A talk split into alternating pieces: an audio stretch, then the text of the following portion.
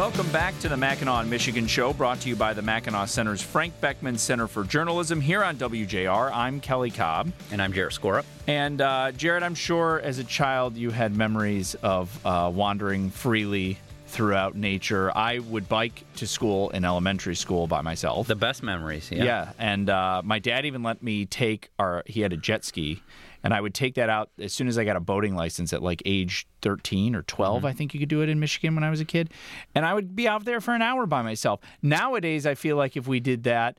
Uh, the police would come, grab us, take us home, and give our parents some sort of reprimand mm-hmm. for it. Um, we're joined by Senator Ed McBroom from up in the UP, who has a new bipartisan bill that would basically allow these free range parents uh, to let their kids learn some independence on their own. Senator, thanks for joining us. Hey, guys, great to be with you. So, can you walk us through exactly what, what is the problem? I mean, do we have a lot of parents? I've read a lot of stories about parents um, uh, either being, you know, charged or uh, reprimanded by the police uh, for their kids just playing at the park in the mm-hmm. neighborhood by themselves. Uh, is this how big of a problem is this in Michigan, and what do you aim to do about it? Yeah, I think that at present the quantity of the problem is on the small side, but it's growing, mm-hmm. and in particular grows when you consider the uh, amount of neighbors who are willing to report someone to CPS because they yep. feel that you're being irresponsible for letting a child come home to an empty house when they're nine, ten years old, or letting them go to the park alone, ride their bike a quarter mile down the road and play in the park alone or with friends. Mm-hmm. Um, and we have neighbors who will take a picture and post it online and say, "Oh my goodness, uh, can you believe so and so doesn't take care of their children?" And then somebody else reports it to CPS or the local police. And this bill simply provides that clarification to law enforcement and particularly the CPS and the state government that says parent can assert that this is responsible parenting mm-hmm. and that children can spend this time alone and it shouldn't be construed as abuse or neglect.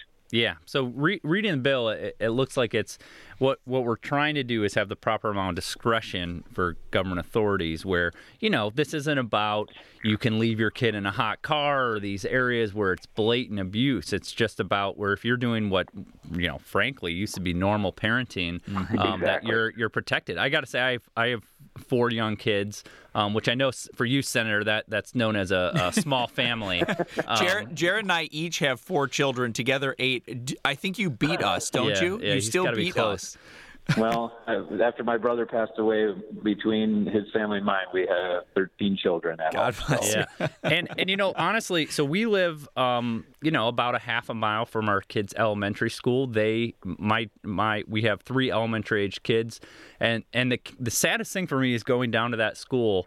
Um, and my kids walk or bike and seeing how few bikes there are for a true neighborhood school. And a lot of this, I think, is just driven by this overprotectedness, parents that are worried about you know what's going to happen to their kids in this danger. And and you know it really does have long-term harm where your kids are not learning independence. They need to kind of go through i think a lot of us like kelly mentioned we remember doing some some things. And sometimes you do encounter problems as a kid that you have to learn and confront and get over and and so i i really like this bill for just making it easier to be a kid um, and grow up and, and hopefully have some obstacles that you have to overcome without a parent being there uh, helicoptering over you. It's really critical to development of children. I mean, this is how we teach people to drive, right? I mean, we all we all see that. First, they are your passenger while you drive, then they become the driver while you're the passenger, and eventually they have solo flight. And this is true with so much else in life, dealing with conflicts and disputes amongst peers um, making decisions on crossing the road or when you're in danger in a park with weather or with other people present. We, we have to train our children to do these things, and that includes then teaching them how to function when we're not there monitoring every decision they make. Yeah. And for other families and for the internet in particular, you know, social media, to continue to take this away from us and then encourage the government to step in is not going to make more resilient, um, robust adults who can handle the curveballs life throws at them later. Yeah, and and it, you know it's great to see. Also, I mean, I I know you're co-sponsoring this with uh, Senator Jeff Irwin, who's out of Ann Arbor. So when the when the Upper Peninsula and, and Ann Arbor can get together on a on an issue, that's always nice to see. Yeah, Jeff actually was born in the Soo and grew up in the Upper Peninsula. His dad was senator up there. Now he's moved to Ann Arbor, and he and I are certainly on very opposite ends of the spectrum, politically speaking, but um, both love our children and want to see them grow up into strong adults who can function well. And we don't want the state coming in and bothering and hassling people with CPS investigations.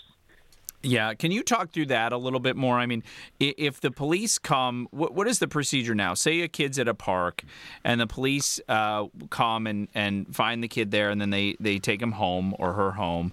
Um, what what would happen to the parents? Does CPS they get CPS involved? Could they could they file something on the parents? I mean, what is the process? What is the in, in other words, what's the fear currently out there for parents who do enjoy giving sure. their kids independence and responsibility?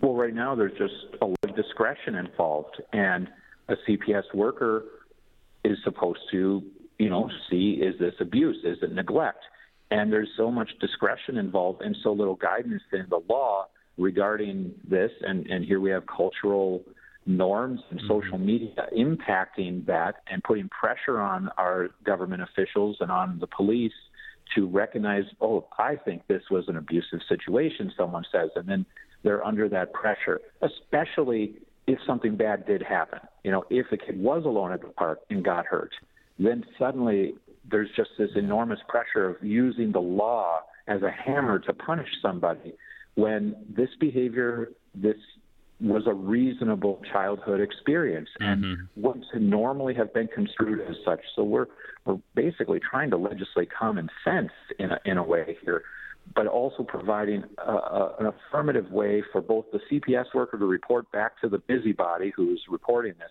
Hey, they're falling within the parameters of the law, and mm-hmm. it's also allowing the parent, if they have to go to either the government or the courts, to say, the law says I have this reasonable childhood experience um, to allow them to to have, and this cannot be construed as abuse or neglect. Yeah, and and you know I.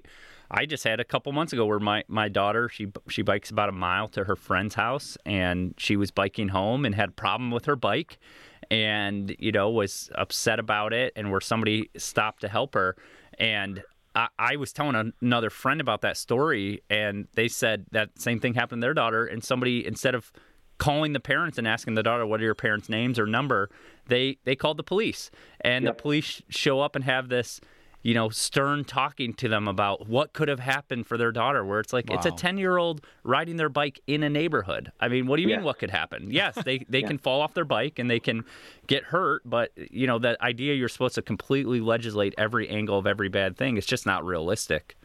Exactly. And yeah, I mean, unfortunately, we do live in a society with some increasing danger of, but it's also, we're living in a society that has less crime than we've had in over 30 or 40 years. Uh, yeah. Uh, and so we have this duality and this conflict. Every parent senses it, right? When you let that child take their first drive in the car, are they really ready for this? What if uh, somebody pulls out in front of them? Are they really prepared for that? It, it's a part of life that we're going to experience that anxiety internally, and that tragedies can and do happen. But we can't protect them from everything. And, and growing up and having some independence training is a vital part of growing up. So, Senator McBroom, what is the name of the bill, and uh, what are the prospects for passage in this kind of kind of divided, almost nearly slightly divided government that we have with um, sure. Republicans and just uh, a sh- sliver of a minority there?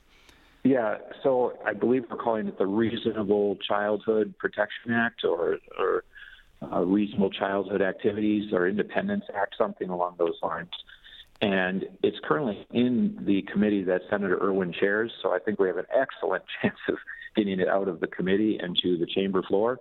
And we've had some tremendously positive feedback from our colleagues and from media and citizens around the state. So um, it's passed in other states that are liberal and other states that are conservative. I'm very optimistic about our opportunity to get it done. Senator Ed McBroom, we appreciate you coming on and for filing that bill, and we hope uh, we hope it, it makes its way through uh, for all of our children's sake. Uh, thanks for joining us today. Thanks so much, guys. Have a wonderful day. Thanks, you too. And we'll be back after a brief break with more of the Mackinac, Michigan show on WJR.